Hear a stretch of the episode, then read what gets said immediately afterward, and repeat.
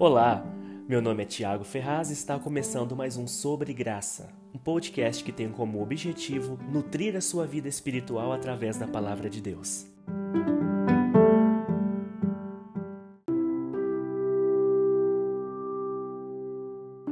Todos nós fomos batizados em um só corpo pelo único Espírito. E todos recebemos o privilégio de beber do mesmo Espírito. Essa passagem está registrada em 1 Coríntios, capítulo 12, versículo 13. E o que mais me chamou a atenção nessa declaração é o fato de que todos receberam o privilégio de beber do mesmo Espírito. Literalmente, a Bíblia está nos incentivando a saciar a nossa sede espiritual no mesmo Espírito que operava na vida dos patriarcas, profetas, juízes, reis e ainda opera na vida da igreja. Igreja que é o corpo de Cristo, que está realizando obras maiores das que o Mestre realizou antes da sua ressurreição, que está dando continuidade ao plano estabelecido na eternidade por Deus de salvar a humanidade caída da segunda morte. O contexto dessa passagem nos revela como o corpo de Cristo, que é a igreja, é composto. Diz assim: o corpo humano tem muitas partes, mas elas formam um só corpo. O mesmo acontece com relação a Cristo. Alguns são judeus, alguns são gentios, alguns são escravos e alguns são livres. 1 Coríntios, capítulo 12, versículo 12. O corpo de Cristo é um mundo com uma diversidade incrível. É a revelação clara da multiforme graça de Deus. Mesmo com todas as diferenças étnicas sociais, recebemos o privilégio de participarmos juntos do mesmo Espírito de Deus. E diante desse privilégio, só nos resta desfrutarmos desse Espírito. Em Gálatas 5,16 diz o seguinte: Por isso digo, deixem que o Espírito guie sua vida. Assim, não satisfarão os anseios de sua natureza humana. Se o Espírito Santo não guiar a nossa vida, quem assume o controle?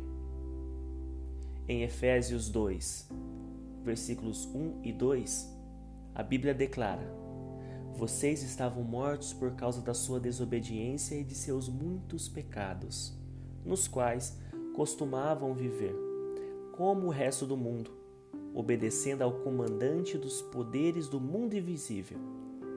Ele é o Espírito que opera no coração dos que se recusam a obedecer. Sem o Espírito Santo nos dirigindo, somos levados a uma disposição a desobedecer os mandamentos do Senhor. E essa rebeldia conduz à separação de Deus e, consequentemente, à morte, uma vez que o próprio Deus é a vida dos homens. A Bíblia nos revela: nele estava a vida, e esta era a luz dos homens. Evangelho de João, capítulo 1, versículo 4. O que nos separa de Deus é o nosso pecado, que é o resultado da nossa desobediência às leis do Senhor. Encontramos o seguinte texto nas Escrituras: Mas as suas maldades separaram vocês de seu Deus.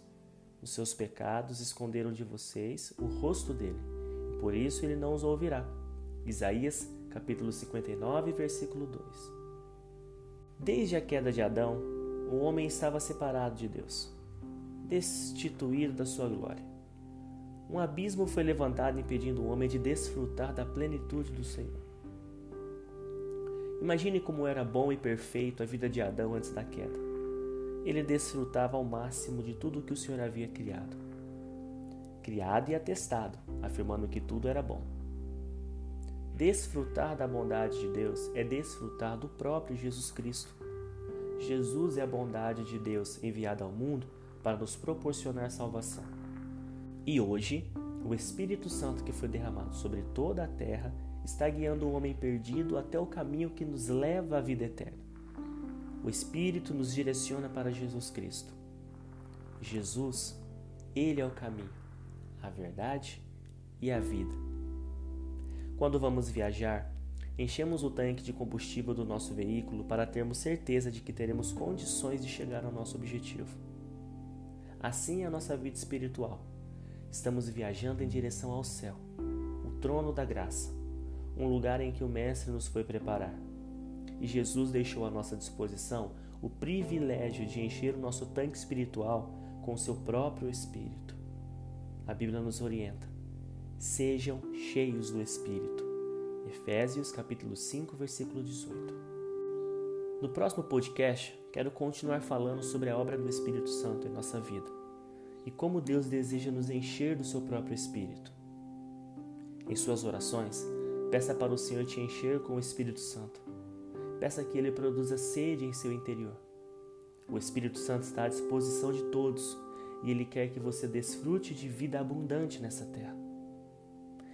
Eu espero que a palavra do Senhor tenha alcançado seu coração e que o Espírito Santo de Deus tenha tocado o seu interior.